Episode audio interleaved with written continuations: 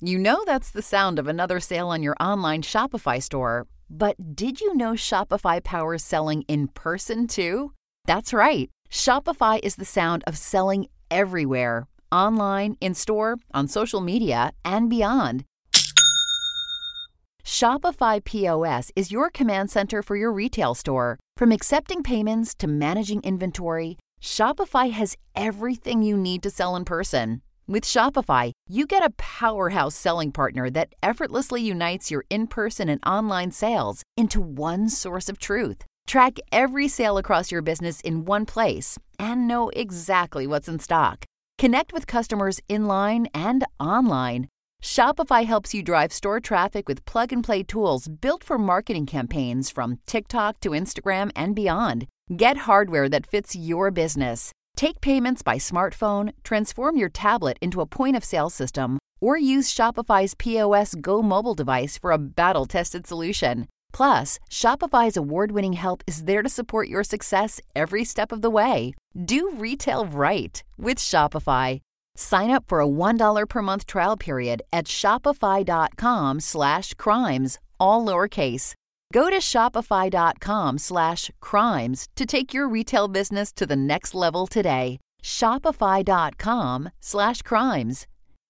Microdose gummies deliver perfect entry level doses of THC that help you feel just the right amount of good. We are proud to have Microdose sponsoring our mission. As you know, we've been meeting fans and partners across the country, and it has been stressful to say the least. Or at least it would have been without Microdose. They were perfect to ease the stress of flying, correcting jet lag, or relaxing after a long day of meetings and recording. Microdose gummies are made using the highest quality organic ingredients ingredients possible. They are vegan friendly, gluten free, and infused with Oregon grown berries. We know that we will see a lot of options out there, but we are always impressed by the consistency provided by Microdose. Get 30% off your first order plus free shipping today at microdose.com. Promo code MANDY. It is available nationwide. That is microdose.com, promo code MANDY for 30% off and free shipping. Microdose.com, promo code MANDY. I don't know how many more times Alec Murdaugh can get indicted in the next few months. But after this last round of charges, it seems like, as Eric Bland has said before on this podcast, there really is no bottom to Alec or his co conspirators. From his alleged schemes so far, we have learned that when you take a very powerful family of bankers and mix them with a very powerful family of prosecutors and personal injury lawyers who rule over a southern town unchecked for almost a hundred years, the outcome is not just bad, it's dangerous. My name is Mandy Matney. I've been investigating the Murdaugh family for almost three years now. And this is the Murdaugh Murders Podcast with David Moses and Liz Farrell.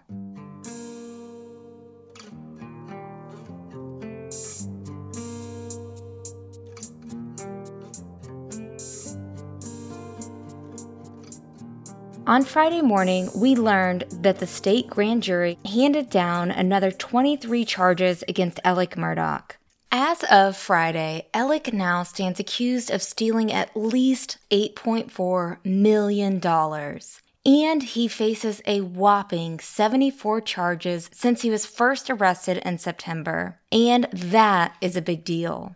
In the days and weeks leading up to Friday, FITSNews heard from multiple sources that Alec's alleged co conspirators would be indicted alongside him. But on Thursday afternoon, we learned that the state grand jury had to cut its January session short because of two reasons. One was because of a winter storm in the upstate, which is in the Greenville, South Carolina region, and the other was because of COVID. According to our sources, COVID 19 exposure and weather problems made it impossible for state grand jurors to be able to get through their cases this month. For some background, the state grand jury is held in the state capital city of Columbia, South Carolina. State grand jurors come from all over and typically hear cases in Columbia once a month.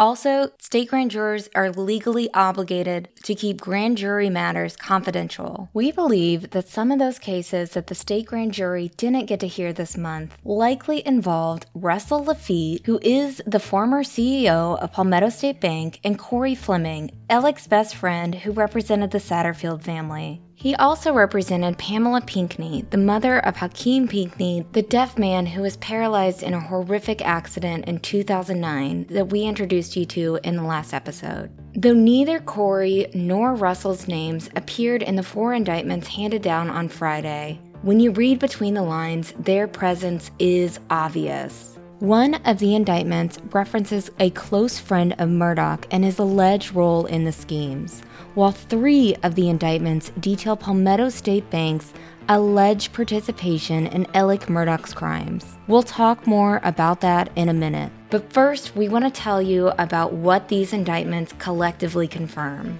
As you know, we have long been told by our sources that Alec's alleged victims are likely going to number in the hundreds, and that his alleged schemes have been going on from the very beginning. Prior to Friday, the oldest case that had been indicted was from 2015, the year Alec set up his fake Forge accounts at Bank of America. The new indictments confirm that Alec allegedly began stealing from clients earlier than that. The oldest cases that are now on the public record are from 2011. Alec began practicing law in South Carolina in 1994, and he used to work for the law firm where Corey eventually became a partner. Will investigators be able to go back that far and trace his financial transactions? One thing that's important for former clients of Alec to know right now is that the statute of limitations in South Carolina is three years, but three years after a person could reasonably be expected to know that they were wronged. If you think you've been a victim of Alec Murdaugh or you want to find out whether you've been a victim, it's important that you speak to law enforcement and an attorney outside of the PMPED law firm. Another thing that the indictments confirm for us is that Palmetto State Bank played a much bigger role in Alec's alleged schemes than they wanted us to think. Here is attorney Justin Bamberg, who is representing at least eight clients in this case. I want to make this extremely clear. Without Russell Laffitte and Palmetto State Bank, Alec Murdaugh steals nobody's money at that point in time, right? These conservators, first, it should have been a family member. And if it wasn't a family member, it needed to be somebody who didn't have such a close personal relationship with Alec Murdaugh to the point that you put Alec Murdaugh above your fiduciary duty to the individual over which you had control of, of their money. The problem isn't just the personal relationship between Russell Laffitte and Alec Murdaugh or Palmetto State Bank and PMPED. That in and of itself isn't the problem, right? It's it's mm-hmm. the problem of if you are so loyal to your friend or your business and associate that you're willing to sacrifice the person you owe the fiduciary duty to, you don't need to be involved. That's where yeah. the problems come in. And if Alec Murdaugh is not able to convince the Pinckney family that Russell Laffitte should be conservator over not just one, not just two, but three of the people in that multi-million dollar settlement, Rick. Without that, yeah. we're not here today. Russell Laffitte is still president of the bank, but they did what they did, and Alec could not have done it without the bank. Period. In October, lawyers for the bank filed their first response to the Satterfield family's lawsuit, and it did not age well. As a reminder, in the Satterfield case, Vice President Chad Westendorf is accused of being paid $30,000 to act as a personal representative for Gloria Satterfield's estate. The Satterfield's attorneys say that Chad didn't live up to his responsibilities as a personal representative and also shouldn't have taken that much money to begin with. In response to being named a defendant in the case, Palmetto State Bank's initial strategy was to bulk the accusation and deny culpability. The 24 page filing filing is filled with disgruntled remarks that mock and criticize the original complaint filed by Eric Bland on behalf of the Satterfield family. The filing denied that Westendorf acted as a representative of the bank and further alleged that the bank itself could actually be owed damages from Murdaugh and Corey Fleming's firm, which was Moss Kuhn and Fleming and is now just Moss and Kuhn. An even bigger deal is that filing says things like, we shouldn't be a defendant in this case because it's not like we did X, Y, and Z, and I bet that they're going to regret putting that in writing. Because not only did the bank end up quickly settling in the Satterfield case, the new indictments show that X, Y, and Z is exactly what the bank is accused of doing before Alec apparently moved his operations to Bank of America in 2015. So I want to repeat this because it's unbelievable. In defending itself in the Satterfield case, the bank decided the best course of action was not only to simply deny complaints made against them, but explain in great detail as to why they're not liable. And those reasons why, those actions that they say didn't happen in the Satterfield case, are the very same actions that happened in three of the four cases we're going to tell you about right now. They thought it was built on a solid foundation. You know, maybe, you know, again, it, it's a lot of people on that board, you know, and we've yet to, to find out everybody who knew what and when they knew or what they knew. Um, but obviously, people had either not been checking behind Russell Laffitte or had been checking and either took his word for whatever he was saying or just turned the other way you know, and it seems to be a lot of turning the other way here. At some point, the question that has to be asked is if you knew something and you turn the other way, when does that become criminal? Okay, so what Justin is saying here really is the big question. How many people knew and did nothing? How many people will go down for that? And if people holding positions of power at the bank really had no idea, should they even be working at a bank at all? But we're talking about a bank, okay? And we're not talking about $5 or $10 or a Benjamin Franklin. We're talking about millions of dollars fraudulently taken from the hands of injured and deceased people with a bank tied to it when their job is to deal in money. You know, if, if it was if it was millions of dollars getting taken from a car wash, number one, you'd ask what kind of soap are they using? it's all cash business. We're talking about a bank with investors who invest hundreds of thousands, if not millions of dollars. We're talking about shareholders. It's a bank.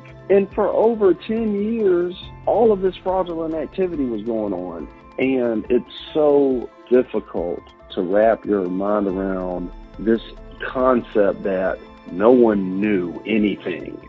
Like Alec knew and Russell Laffitte knew and nobody else knew. Well, then nobody was doing their job for 10 years and they need to take all their paychecks and pay the bank back so they have more money to pay these people whose money was stolen.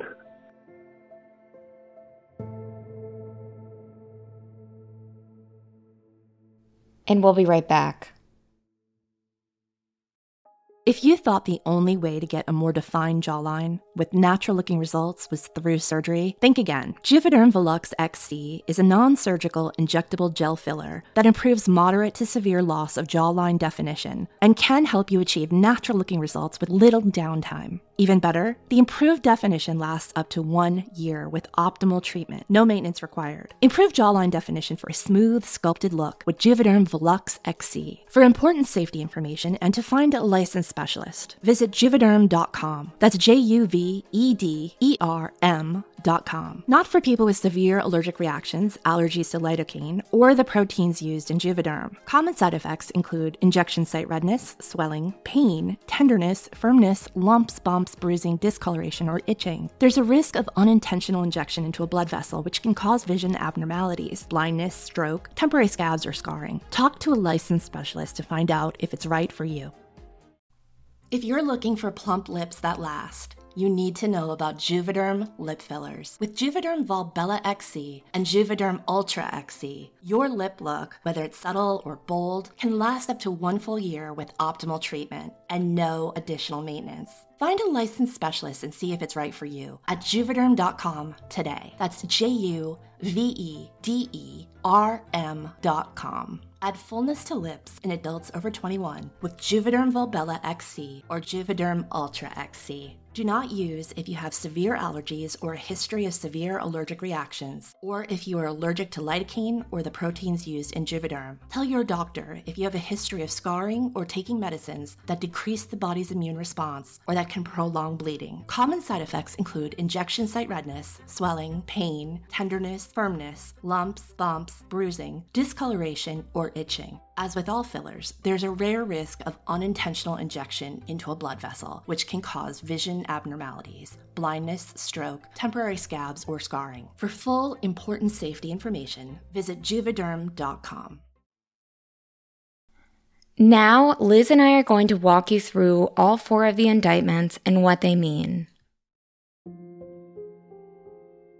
Indictment number one Hakeem Pinckney. The Pinckney family went to Alec Murdaugh for help after a catastrophic car crash in 2009 left Hakeem, a 19 year old deaf man, a quadriplegic, and also badly injured his mother, who was driving the car when a tire came untreaded. In December 2011, Alec is accused of having a check for $309,581 written out of Hakeem's estate and made out to Palmetto State Bank. He allegedly used that money to purchase money orders for an unnamed family member and payable to other conservatorship accounts from which Alec had previously borrowed money. He also allegedly used the money to get cash for himself and a quote, different family member. The indictment indicates that Alec also used the money to pay down a personal business loan. Alec is also accused of convincing Hakeem's mother, Miss Pamela, to retain a lawyer who was a quote, close friend of Murdaugh.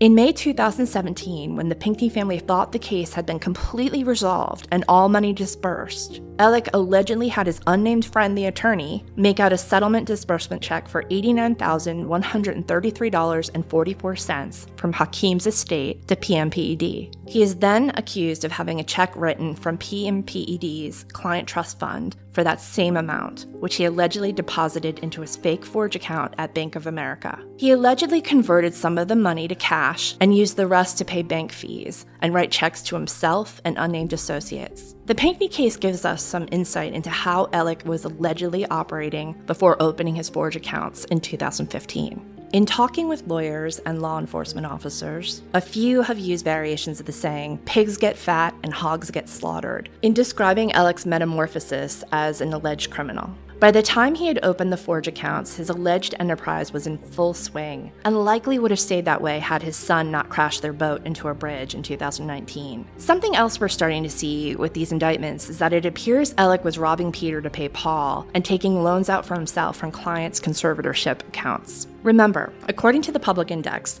Russell Laffitte, the CEO of Palmetto State Bank, who got fired a few weeks ago, served as a personal representative to a number of Alec's clients. Also, remember, a conservatorship account is money that is meant to go toward supporting a person who cannot otherwise take care of themselves. You're probably familiar with the term because it's been so prevalent in the media as a result of the Britney Spears case. So basically, it looks like Alec was able to take loans out on money that belonged to his client, but that wasn't necessarily authorized by the client. Because Russell Laffitte served as a conservator and then personal representative in the Hakeem Pinckney case. And because this was his family's bank, he had direct access to Hakeem's money.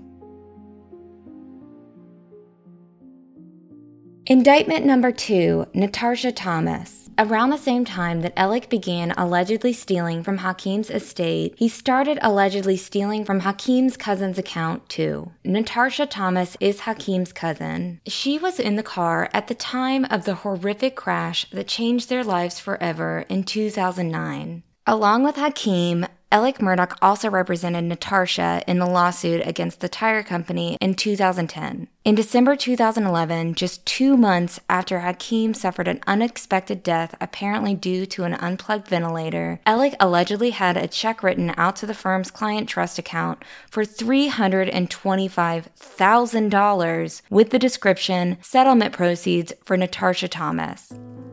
Alec allegedly had that check made out to Palmetto State Bank and allegedly used it to buy a money order payable to a family member. Yes, apparently he bought a $325,000 money order and gave it to someone in his family. We don't know who that person is, but we are going to try our best to find out. We'll talk about money orders in a bit because guess what? Alec was not done with Natasha's account. In August 2012, Alec allegedly did the same thing, except for this time for $25,000. He had the check made out to Palmetto State Bank and used the money as cash for himself to buy money orders that were also payable to Palmetto State Bank.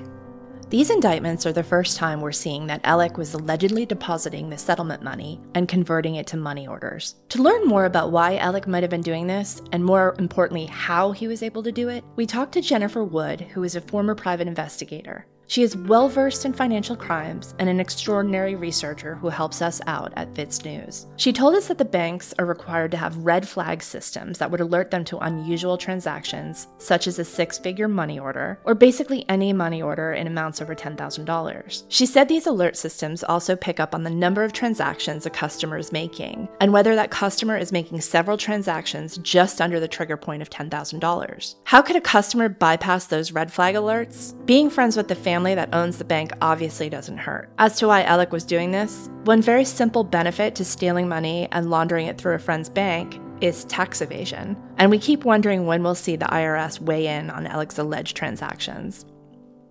So, back to what I was telling y'all earlier about the October 2021 filing in the Satterfield case. In the filing, the bank maintained that it was not liable for what happened because of the following reasons. Palmetto State Bank did not receive any fee or compensation related to the administration of the estate, nor was it paid any money from the settlements that were allegedly obtained because it was not involved and rendered no services. Palmetto State Bank did not open nor hold any account for the estate. Palmetto State Bank did not administer or disperse any of the settlement funds discussed in the complaint, nor were the settlement checks deposited in any account with Palmetto State Bank. Palmetto State Bank neither cashed nor deposited any of the Moss, Kuhn, and Fleming checks from the Moss, Kuhn, and Fleming Trust.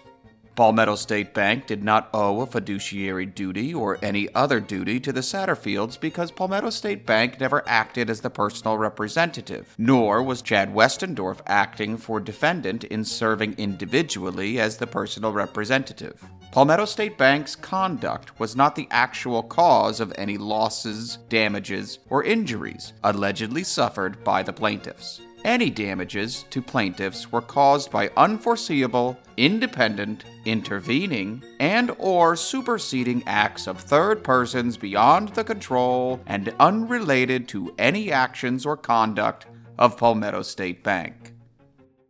So we're not lawyers, obviously, but we don't think they're going to be able to make those same claims with the latest cases that have come to light, at least not with a straight face. You know, Palmetto State Bank has foreclosed on people's property before, you know, so yeah. obviously they know how to count money and determine how much money they're due. They don't know how to keep up with how much money other people are due. Russell Laffitte doesn't know how to keep up with how much money the subject of his conservatorship are due. You know, something in the milk is not clean. You know, old country saying something in the milk ain't clean here. So I asked Justin what he thought of Friday's indictments as they pertain to his clients, the Pinckney family. For starters, when the indictments came out, we were pleased to the extent that Alec Murdaugh was criminally charged for taking advantage of and stealing from the Pinckney family. Um, that was very encouraging. And, you know, like I say, as someone who believes in justice and believes in the system, that is an indication that the system is working, you know, because it would have been very easy for uh, the South Carolina Attorney General's office who had already charged him with, you know, however many counts to just say, all right, if we give him a year on each one, he's going to die in prison, so we're going to stop. That would have been an easy call to make, and they're not doing that. And I do tip my hat to uh, to the the attorney team and and staff who are working on this thing. You know, we were hoping, based on the information that we have, you know, that at, I think Russell Laffitte has some explaining to do you know, it's one of those things where, man, you were in charge of this money, bro. Like, it wasn't a situation where Alec was just stealing out of the trust account like you saw with some of the forged deposits, right? Where there's no yeah. middleman. In these, Mr. Laffitte was in charge of their money, okay? You got some explaining to do. And, you know, if if you were innocent and you didn't know what was going on, I would hope that you would have already been a person who would have talked to law enforcement and told them everything you knew and given up all your paperwork, et cetera, et cetera, et cetera, right? Um, but if that was the case, you should have done that back when he got hemmed up on Satterfield. People never want to talk until, until the hot iron starts getting close to the back of their ass. Then they be wanting to talk, okay? You know, and, and, and that does not that's not an indication of innocence, in my opinion. That's an indication of, man, I'm about to get hit by that hot iron, so let me try to say something to see if they'll pull it away from me. You know what I mean? And I just think that based on everything, we have substantial uh, breaches of fiduciary duty. Obviously, Miss Pinckney, when Mr. Laffitte was suggested as conservator and, and Alec explained whatever he explained, she trusted Mr. Laffitte with her children. The kids trusted him with their money. You know, Malik Williams, they trusted Russell Laffitte with their money, and then he went and loaned it to Alec Murdaugh, who wasn't even working on the case. You see what I'm saying? So if we talk about breach of trust, I mean, that's a breach of trust to me. I trust you to be conservator over my money, and my lawyer says that you should do it, and then you go and loan all of my money to your buddy Alex Murdaugh, and in return I get a hundred dollars in interest? No, sir. No, put my put my money in Apple stock, stuff that you use to build your wealth and buy your homes and drive your nice cars and take your family on the beautiful vacations. That's where you should be putting my money, not in Alex Murdaugh's pocket so he can float 40 grand over the course of a month and do whatever he was doing. That is a breach of trust, in my opinion. But I ain't the prosecutor. I ain't the jury. I'm the lawyer.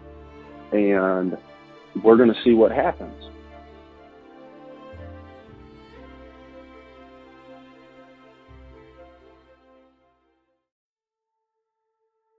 Indictment number three Arthur Badger.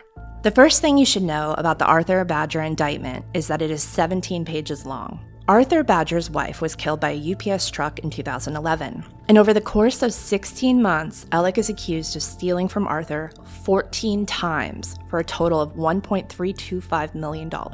The alleged thefts occurred between February 2013 and June 2014 and started with a whopper of a check for $388,000 that was made out to Palmetto State Bank and taken from PMPED's client trust account. Alec apparently used that money to buy a money order payable to a business associate. After that, he is accused of stealing $75,000 from Badger and having that check made out to Palmetto State Bank as well. He then allegedly used that money to buy a money order payable to a family member. He is then accused of stealing nearly $152,000 using the same method and again making the check out to Palmetto State Bank. The money was deposited into a conservator's account for a different person from which Alec had been allowed to borrow money before.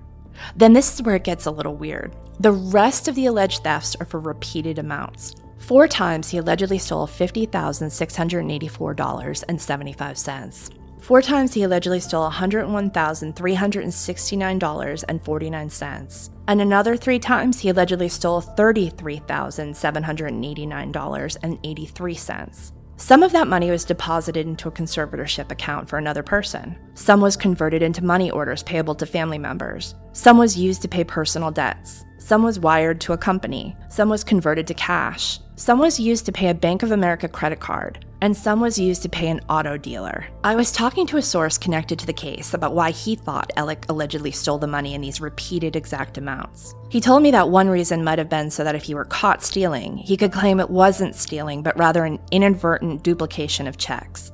I should also mention Russell Laffitte, he served as the personal representative of Badger's wife's estate. Indictment number four Dion J. Martin. The Dion Martin case might sound familiar to some of you. In November, Alec was indicted in the Martin case and was charged with two counts of breach of trust and two counts of computer crimes. On Friday, a new indictment was handed down that replaces the November indictment and adds another breach of trust charge. As a refresher, Alec was accused of taking $338,000 from Dion in October 2015. The money was supposed to be invested on Dion's behalf, but never was. A year later, Alec allegedly took another $45,000 from Dion's settlement money. Both times, Alec deposited the money into his Forge account at Bank of America and used the money for his personal expenses. However, this new indictment adds some new information about the Dion Martin case. Apparently, in August of 2015, Alec told Dion that he had gotten him $500,000 in settlement funds and they were being sent to Forge Consulting LLC, a legitimate company that would establish an annuity account on Dion's behalf. Alec then allegedly kept a $200,000 fee for getting that $500,000. However, no such settlement was ever recovered. According to the indictment, quote, Murdaugh knowingly and dishonestly asserted the recovery of phantom funds for the purpose of artificially inflating the fee he could retain. So, not only is Alec accused of stealing clients' settlement money, he was allegedly lying about the amount of the settlement so he could take more money from the clients. Multiple sources have told us that two of the next frontiers in the investigation are going to be cost inflation and predatory lending and we'll be right back.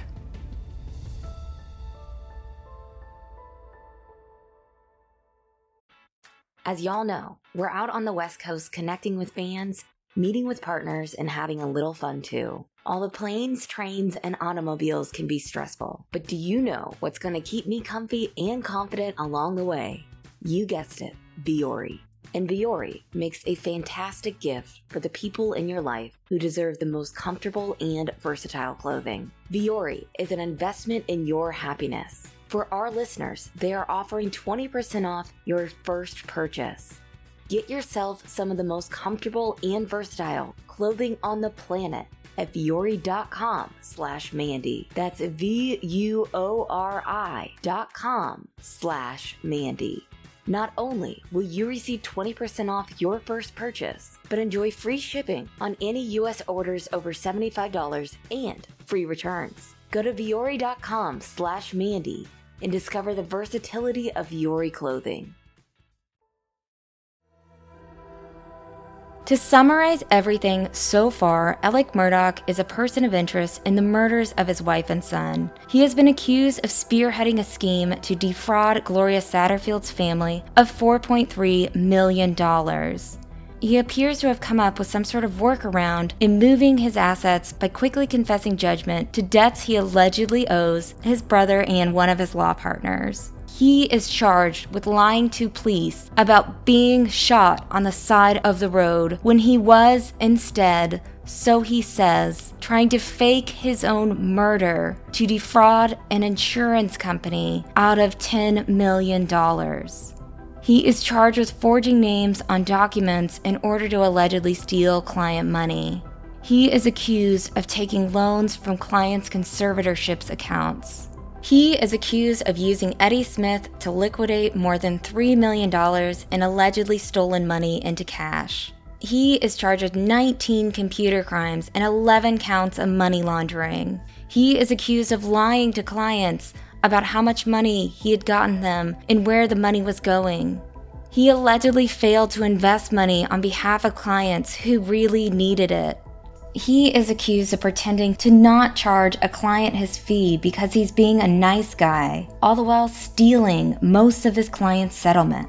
This isn't even the worst of it. For years, Alec Murdaugh readily accepted praise and gratitude from the people he was supposed to be helping. These are the same people whose lives he was secretly destroying, from the same community that now has to make sense of this mass betrayal.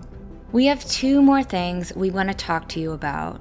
One is the pattern that keeps emerging out of these indictments, and two is the devastating effect these revelations are having on this close knit community where loyalty means everything. In the newest indictments, all four alleged victims are African American, and all four were receiving money because they needed it. I don't believe in coincidence. I think that Alec Murdaugh strategically picked victims. Um, I think that one of the categories of what maybe put you in the victim category would would be uh, maybe your education level. It would be your your race. It would be your trust level. I think those are the things that maybe he looked at, uh, paired with, of course, value, case value You know, um, everybody that he stole money from had fairly large settlements. Large settlements mm-hmm. yielded large check amounts, uh, and it and it left enough money for him to steal without actually tipping his hand to the actual client. Because you know, like I've said before, for a lot of the victims, Alec gave them enough money for them to drop to their knees and say, thank you, Jesus. And then he took the rest. You had victims who I think happened to be minorities who just had a personal relationship with him to the point that they would trust and believe anything he said. And he, he definitely took advantage of that. But I think, uh, you know, when you look at Satterfield, again, that was a close personal trust. It was a personal mm-hmm. relationship. But a lot of these clients, the Pena family, for example, they didn't know who Alex Murdaugh was. He was recommended to them, and he picked his targets. Uh, and and I think like all predators do, predators just just don't run around in the wild and pick off whatever comes in front of them. They look for certain things. And when you look yeah. at the character traits, when you look at the racial makeup, when you look at the socioeconomic status, when you look at the the physical disability of of victims, you cannot help but see a trend in in the types of people uh, that Alec wanted to take advantage of.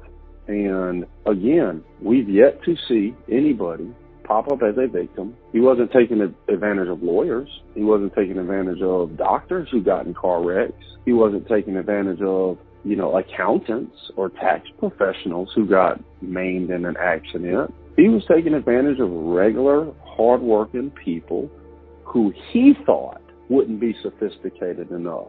And, and Mandy, I think that's a very important point to clarify here, right? The victims, you're, you're not, you're not stupid. You're not dumb. You're not easily fooled because you became a victim of Alec Murdaugh. You know, in his mind, he knew or found out certain things about you that he felt that he could could take advantage of. And it started with the trust that these people put in him. And then I think he did look at other aspects uh, to them, where they live, what kind of home they have, what's their education level like, do they have a physical disability.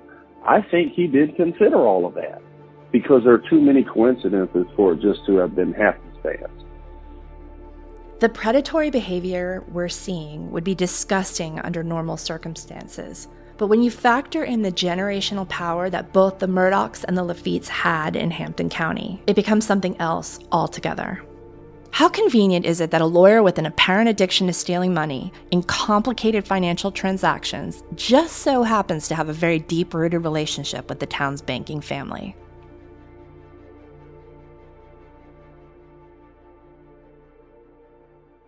For starters, let's hit the nail on the head here. When you live in rural South Carolina, small towns, a lot of farmland and space, small schools, everything, where you buy your groceries, where you do your gas fill ups, where you get your hair cut, and what law firm you walk into, what bank you use is based on trust and relationships.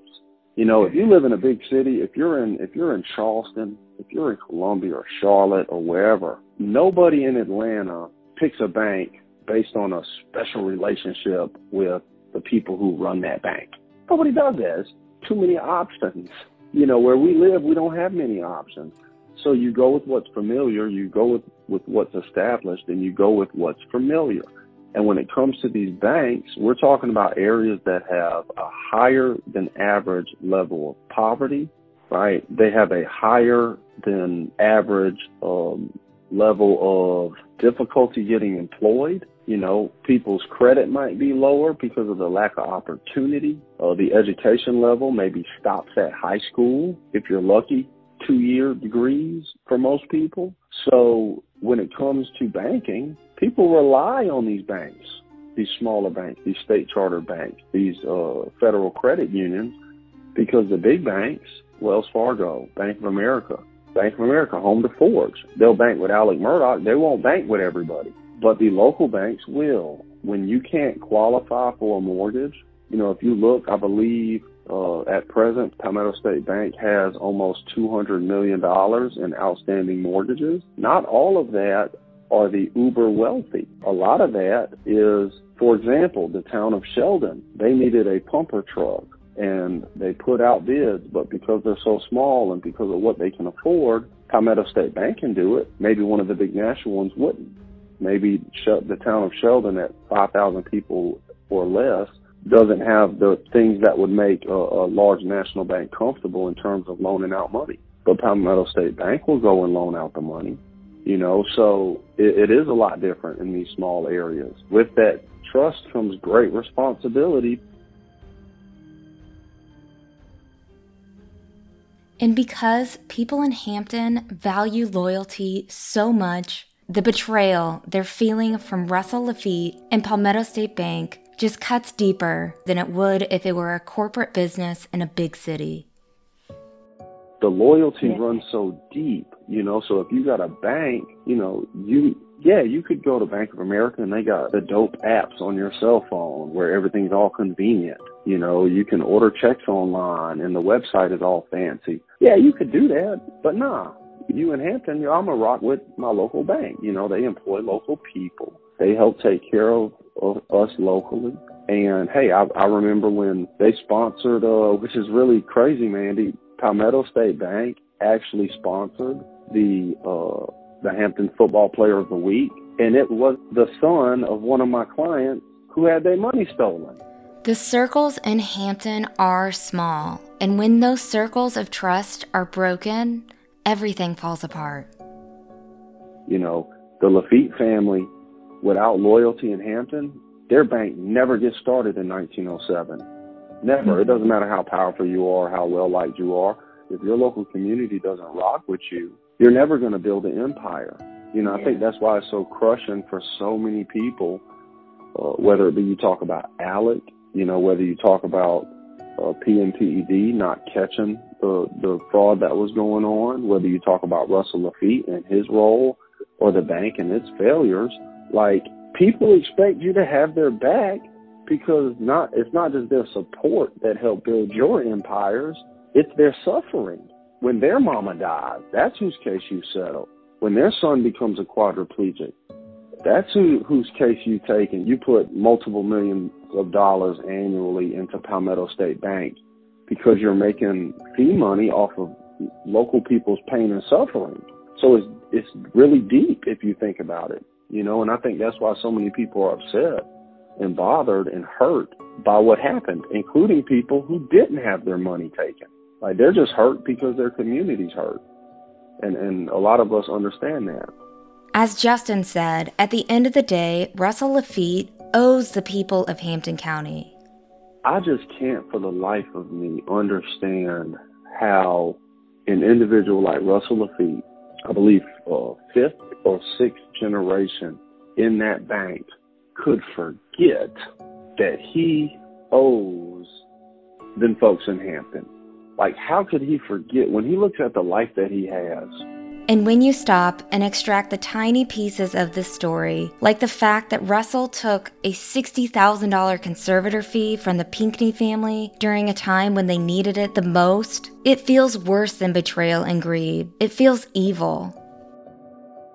And meanwhile, Russell Laffitte, who's already making well into six figures a year, who owns 9% of that bank, with the bank being valued at $700 million, y'all could do the math, and he will go and allow Alex and himself to finagle and unjustly take $60,000 from a dead person for what? Probably 25 minutes worth of actual work, with most of that 25 minutes being how can we take this money?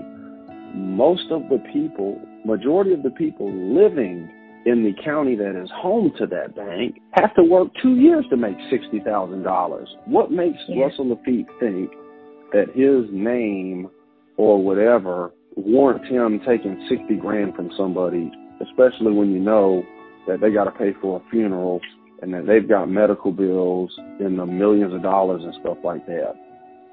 Now, what what are these? What were they thinking? how did the bank not catch it? And we'll be right back. Shout out to Claritin for supporting this episode and providing us with samples. It has done wonders for our seasonal allergies. We recently started feeling the effects of spring. Luckily for those of us who live with the symptoms of allergies, we can live Claritin Clear with Claritin D. Designed for serious allergy sufferers, Claritin D has two powerful ingredients in just one pill that relieve your allergy symptoms and decongest your nose so that you can breathe better. This double action combination of prescription strength allergy medicine and the best decongestant available relieves sneezing, itchy and watery eyes, an itchy nose and throat, sinus congestion, and pressure with ease. Ready to live life as if you don't have any allergies? It is time to live Claritin Clear. Fast and powerful relief is just a quick trip away. Ask for Claritin D at your pharmacy counter. You don't even need a prescription. Go to Claritin.com right now for a discount so you can live Claritin Clear. Use as directed. If the indictments told us one story, it would be that Alec did not act alone in this. I'm just sitting here thinking though, and it, it really, if you think about it, Alec Murdaugh has been getting thrown under the bus since before like Omicron strain was over here. The justice bus is already on him and like is actually moving now. They need to quit trying to throw him under the bus and they better find somebody else to snitch on or or, or tell on or you know come forth with some information because this whole Alec Alec Alec Alec thing got played out as soon as we found out this was going on for over a decade. The truth is is that the heat is turning up on Alec's co-conspirators. And no one who helped Alec with this despicable scheme is safe from the long arm of the law. If I was them, based on what I saw in the indictments and what I've seen in the paperwork, I would definitely look behind me before I sat down to make sure that I don't sit on the hot iron. You know, but I think I think I think it's all the makings are there, in my opinion. And through all of this, part of part of the thing though, Mandy, what everybody wants is everybody, you know, victims, the public, everybody wants to know what was going on. And my question is at what point, how many indictments in do we have to get before the 100% truth comes out? Yeah. You know, all we've seen today is everybody trying to blame Alec and make him the fall guy like he could do this by himself. He's Alec Murdaugh. He's a Murdaugh, but he ain't Superman. You know what I'm saying? Like, so there were other things in play here there were other doors that were left open for Alec to walk through. And how many indictments do we have to see before anybody who knows more information just comes forward and, and tells? I mean, it's not snitching, not in my opinion. We talking about people who deserve to know these answers.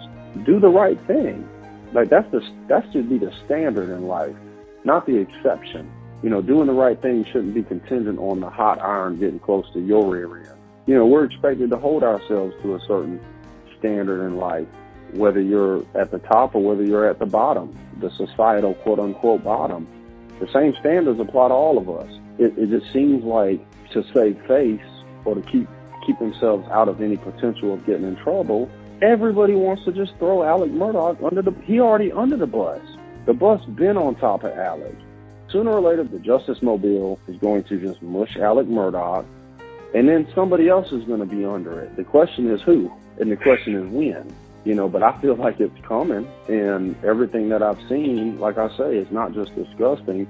It, it is. It, it seems there's a lot of, uh, you know, moral implications here, and a, a lot of uh, societal and systemic implications here. And we can only hope that at the end of the day, as long as Alec Murdaugh is still alive, he still has an opportunity to do the right thing. As long as people are still tied to PMPED, there's an opportunity for PMPED to do the right thing. As long as Palmetto State Bank exists and they have a board in charge of them, they still have an opportunity to do the right thing. And you can only hope, you know, the in the goodness of the world that people will do the right thing. If people don't, there are folks like you and Eric and me and Mark Tinsley and you know the South Carolina Attorney General's office and the public, and most importantly, I think, are the people in Hampton County. They'll make you.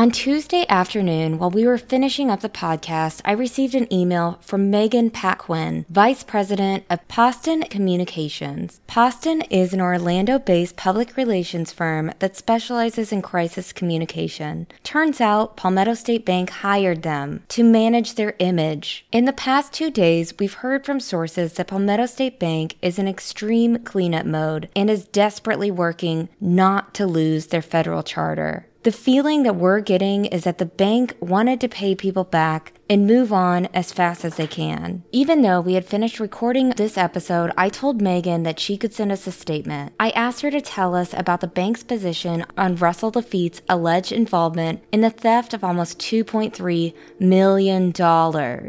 I also asked her what the bank is doing to make this right for victims. Here is the statement Megan provided on behalf of G. Trenholm Walker, the bank's attorney.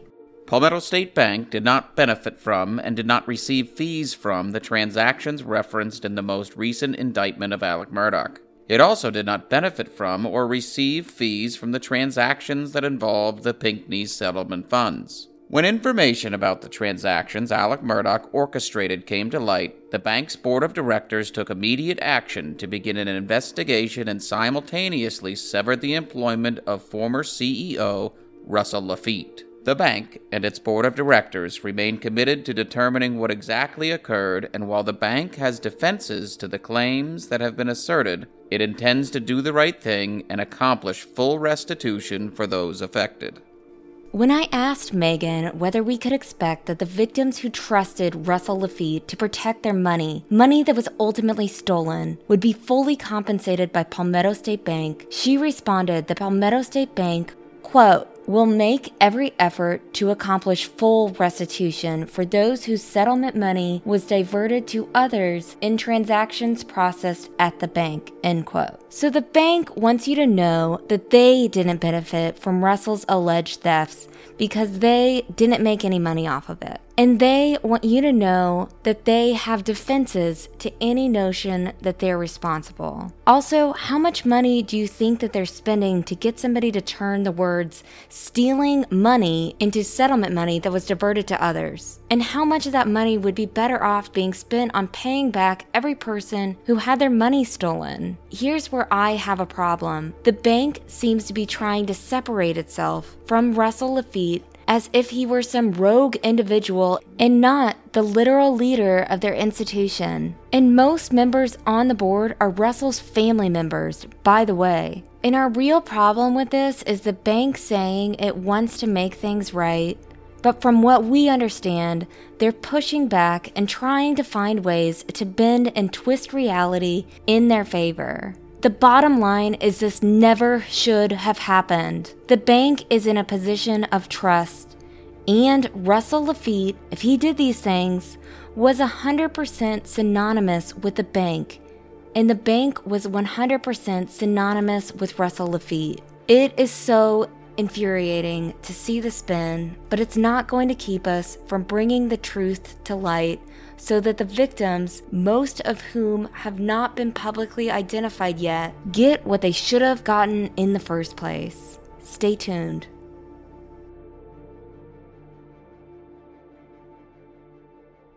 And before we end this podcast, I want to say thank you to those who have supported our mission to expose the truth wherever it leads. Your positive comments on social media or encouraging emails are truly appreciated. 99% of the comments we received are from good natured people who believe in what we are doing. We are holding agencies accountable and changing a system that has applied unequal justice for far too long.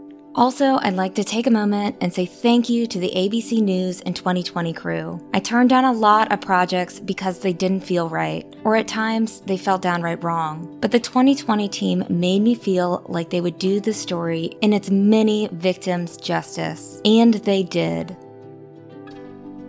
Don't forget to follow us on Facebook and Instagram, or follow Mandy on Twitter. Mandy works tirelessly to expose the truth wherever it leads. I and countless others believe she's the best in the business, and pursuing this saga for all the right reasons. Admittedly, I'm a little biased, but if you do believe in our mission, please consider subscribing to FITSNews.com for all the latest around this case and others. Mandy, Liz, Will, and the FITSNews team are revolutionizing how agile news organizations can publish the truth so communities can improve. Or if you'd like to support this show, visit MurdaughMurdersPodcast.com to learn how you can help. Post a five star review on Apple, Amazon, or Spotify. Support our growing list of advertisers. Or better yet, refer an advertiser. Or even best yet, become one. We can distribute ads across the globe or in just targeted locations when your customers are listening most. We can also package podcast sponsorships with FITSNews.com advertising to enhance your value. The Murdaugh Murders podcast is created by me, Mandy Matney, and my fiance, David Moses. Our executive editor is Liz Farrell. Produced by Luna Shark Productions.